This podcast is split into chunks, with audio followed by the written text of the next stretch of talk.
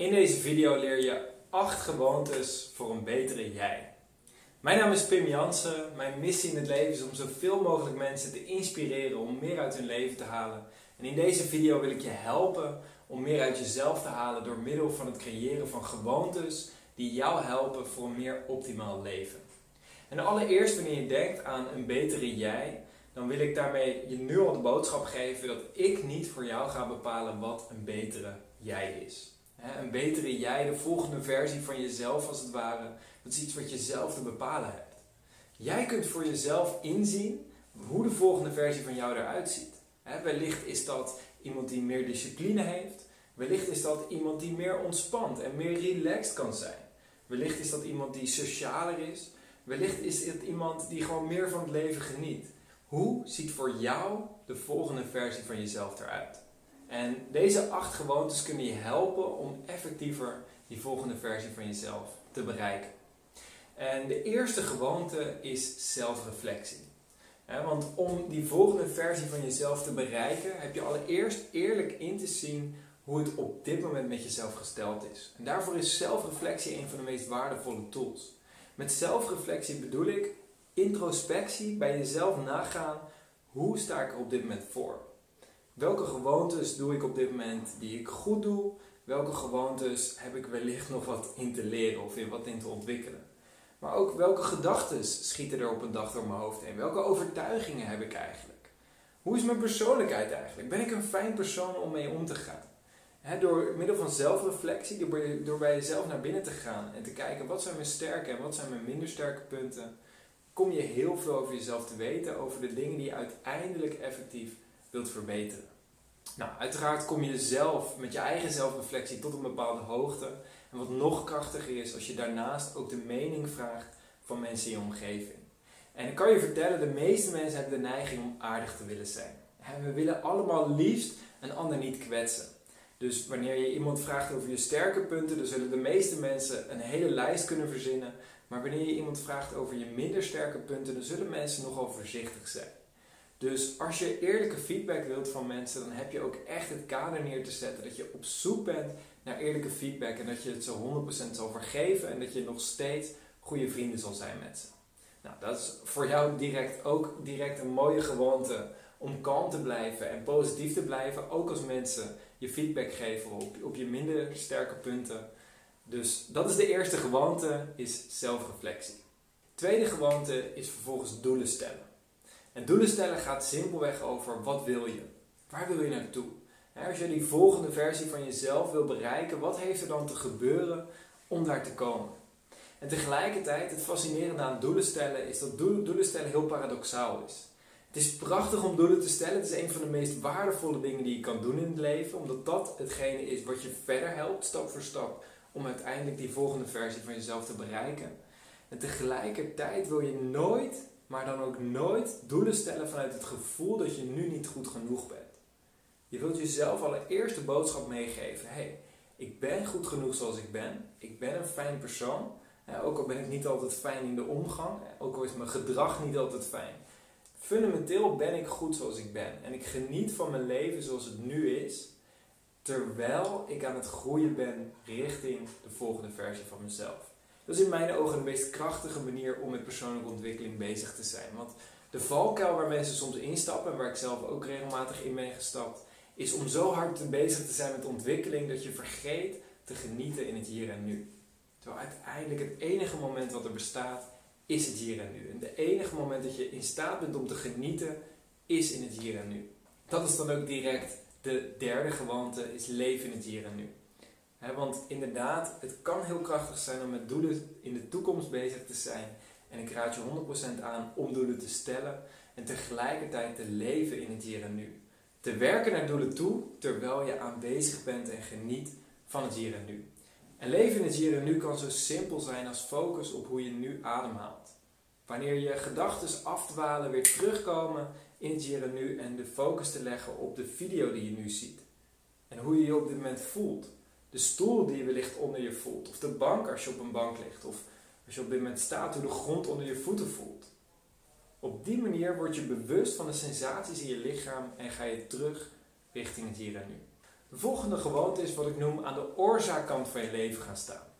Je kunt in je leven altijd aan twee kanten staan. Ofwel aan de oorzaakkant, ofwel aan de gevolgkant. Dit gaat heel erg over verantwoordelijkheid nemen. Neem je de verantwoordelijkheid over je leven. Ga aan de oorzaakkant staan van hoe je leven eruit ziet. Waar kan jij meer controle over nemen? Waar kan je meer invloed op uitoefenen in je leven?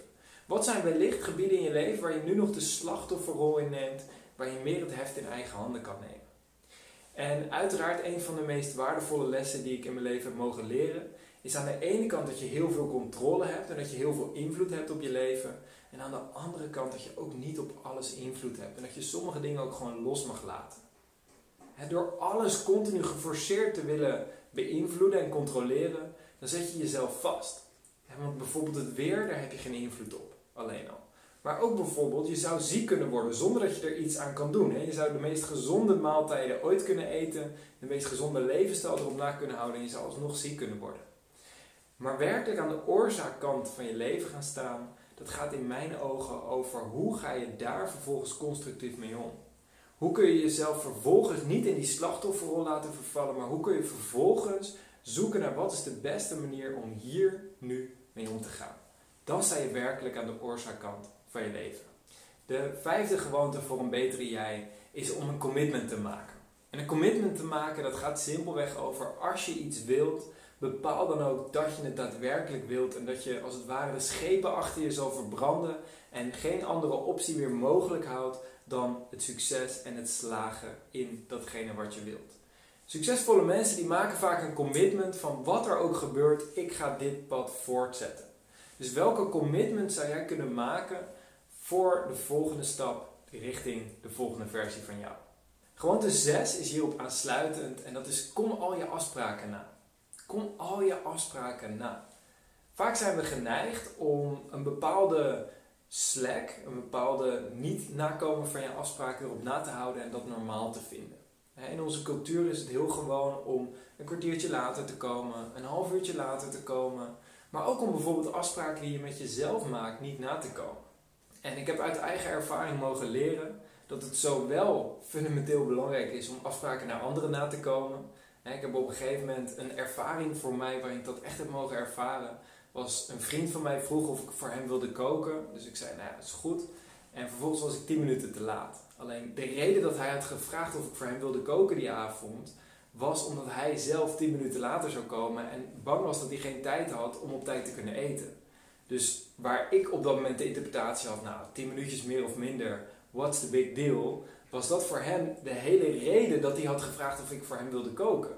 Dus die 10 minuten later was voor hem eigenlijk best wel, nou ja, niet rampzalig, maar het was op dat moment geen fijne ervaring. Dus hij merkte dat ook echt en hij liet het ook echt merken. En dat was voor mij een hele fijne ervaring uiteindelijk. Want hoewel het op dat moment pijnlijk was, heb ik er later wel van geleerd van hé, hey, als je een afspraak maakt en als je een belofte doet, wil je die belofte ook zoveel mogelijk nakomen. Dat wil dus ook zeggen wanneer je jezelf een belofte doet. Want hoe vaak heb je jezelf niet beloofd, morgen ga ik sporten. Of morgen ga ik aan een dieet beginnen. Of morgen ga ik mijn eigen bedrijf beginnen. Of over een maand ga ik mijn eigen bedrijf beginnen. Of wat voor beloftes je jezelf ook gedaan hebt. Hoe vaak kom je die belofte nou echt na? Want ik geloof dat als het gaat over zelfvertrouwen, dat gaat voor een heel groot deel over vertrouwen in jezelf. En vertrouwen in jezelf kan vanuit meerdere dingen komen, maar één belangrijke oorzaak van vertrouwen in jezelf is kom je je eigen afspraken na. Want als iemand anders continu afspraken zou maken en die afspraken niet na zou komen, zou je die persoon dan nog vertrouwen? Waarschijnlijk niet. Dus waarom zou je jezelf wel vertrouwen als je je eigen afspraken niet nakomt? Dus op het moment dat je jezelf conditioneert, als ik een afspraak maak naar mezelf toe, als ik mezelf beloof, morgen ga ik sporten, dan ga ik het ook echt doen. Dan zal je merken dat je al snel veel meer zelfvertrouwen voelt, omdat je weet, als ik iets zeg, dan doe ik het ook daadwerkelijk. Gewoonte 7 is leer zoveel mogelijk. Zet je brein zoveel mogelijk open, omdat hoe meer informatie je vergaart, hoe meer je leert, hoe meer manieren je uiteindelijk hebt om eventueel je doel te bereiken. En hoe meer je uiteindelijk inventief zal zijn, hoe meer creatief je zal zijn om je doelen te bereiken. Het wiel hoef je niet opnieuw uit te vinden. Er zijn al genoeg mensen voor je geweest die alle doelen hebben behaald die jij wellicht in je leven zou willen behalen. Bijna alles in het leven is al een keer gedaan. Dus simpelweg door te leren van de fouten van anderen kan je jezelf gigantisch veel tijd besparen en kan je veel effectiever te werk gaan om uiteindelijk die volgende versie van jezelf te creëren. En gewoonte 8 is focus. Een van de belangrijkste dingen die je wilt hebben in het leven is focus. Er zijn genoeg afleidingen te vinden. Er zijn honderden duizenden andere dingen die je kan doen. Mensen en ideeën en andere dingen die je aandacht vragen. Alleen daadwerkelijk wanneer je focus hebt, dat is het moment waarop je het verschil maakt. En dat is het moment waarop je effectief werkt naar die volgende versie van jou. En makkelijker en krachtiger je doelen kan behalen. Dus, dat waren bij deze de acht gewoontes voor een betere jij. Ik ben benieuwd, wat is jouw favoriete gewoonte? Wat is de gewoonte die jou het meest aanspreekt? Misschien de gewoonte die je op dit moment nog het minst doet, waar je de meeste verbeteringen in te pakken hebt en waar je de meeste progressie mee kan maken. Laat die gewoonte achter in de reacties hieronder. Dan ben ik heel benieuwd hoe jij deze gewoonte voor jezelf gaat implementeren. Bij deze, mijn naam is Pim Jansen. Ik wens je vandaag een fantastische dag toe en we spreken elkaar snel. Ciao!